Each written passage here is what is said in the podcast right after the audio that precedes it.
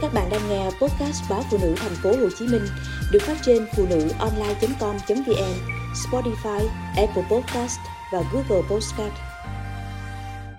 Nỗi khổ độc thân Cứ đều đặn 10 ngày đến nửa tháng, Ngân lại nhận được điện thoại từ người thân. Sau vài câu hỏi han xả giao, vấn đề chính bao giờ cũng xoay quanh chuyện mượn tiền. Cuối tuần, em gái gọi điện than thở. Chị có tiền gửi cho em mấy triệu. Đợt này dịch giả, không buôn bán được gì. Cháu không có tiền đóng học thêm.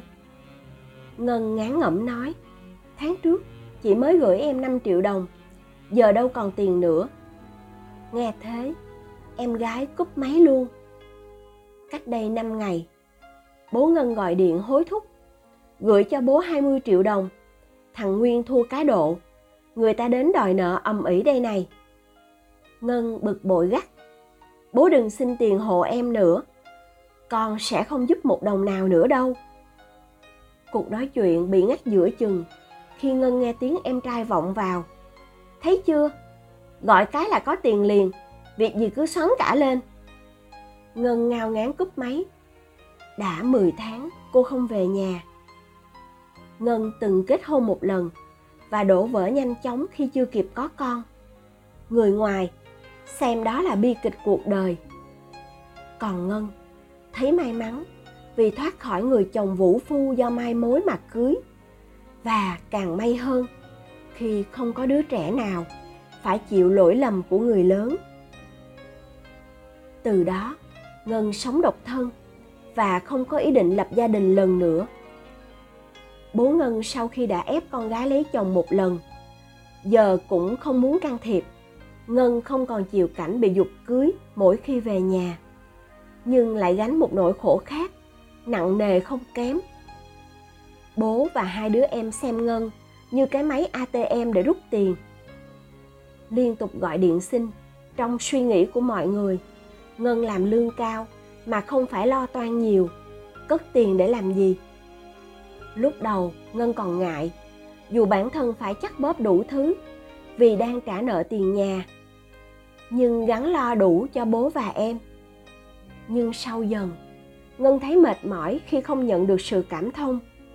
Nếu có tiền gửi về, thì mọi chuyện êm thấm. Không có, ngân sẽ phải nghe những lời trách móc vô lý. Bố ngân nhiều lần yêu cầu cô giúp đỡ em trai. Với lý do sau này bố phải nương tựa vào em. Ngân chẳng hiểu, bố có nhờ vả được gì cậu ta không? Ngân từng nói với bố, cô chỉ có trách nhiệm lo cho bố, còn các em tự lo cuộc đời mình. Từ khi mẹ mất, ngân gần như cán đáng hết mọi việc trong nhà, đến khi các em lớn.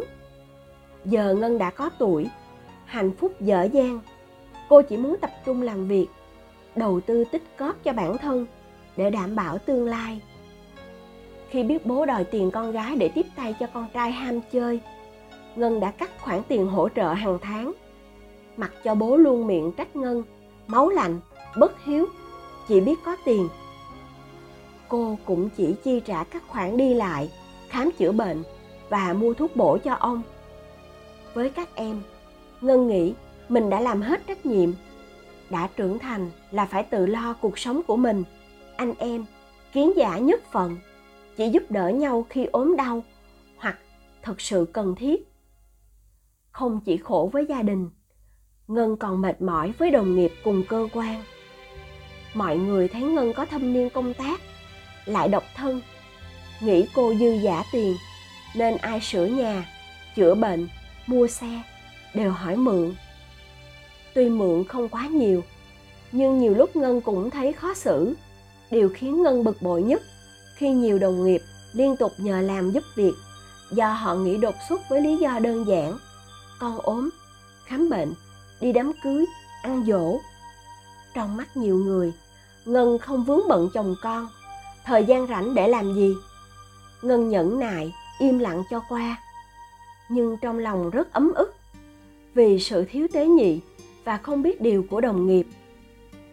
Càng lớn tuổi ngân hiểu được rằng, nếu không biết thương thân, thì cũng chẳng ai thương mình cả. Ngân cũng đã quyết không phụ thuộc vào ai. Khi về già mà sẽ chọn viện dưỡng lão. Người độc thân như ngân càng phải có tiền, vì khi ốm đau, mọi thứ đều phải nhờ dịch vụ. Nếu cứ mãi miết lo cho người thân mà không tích lũy tài chính, khác gì ngân đang đánh cược với tương lai.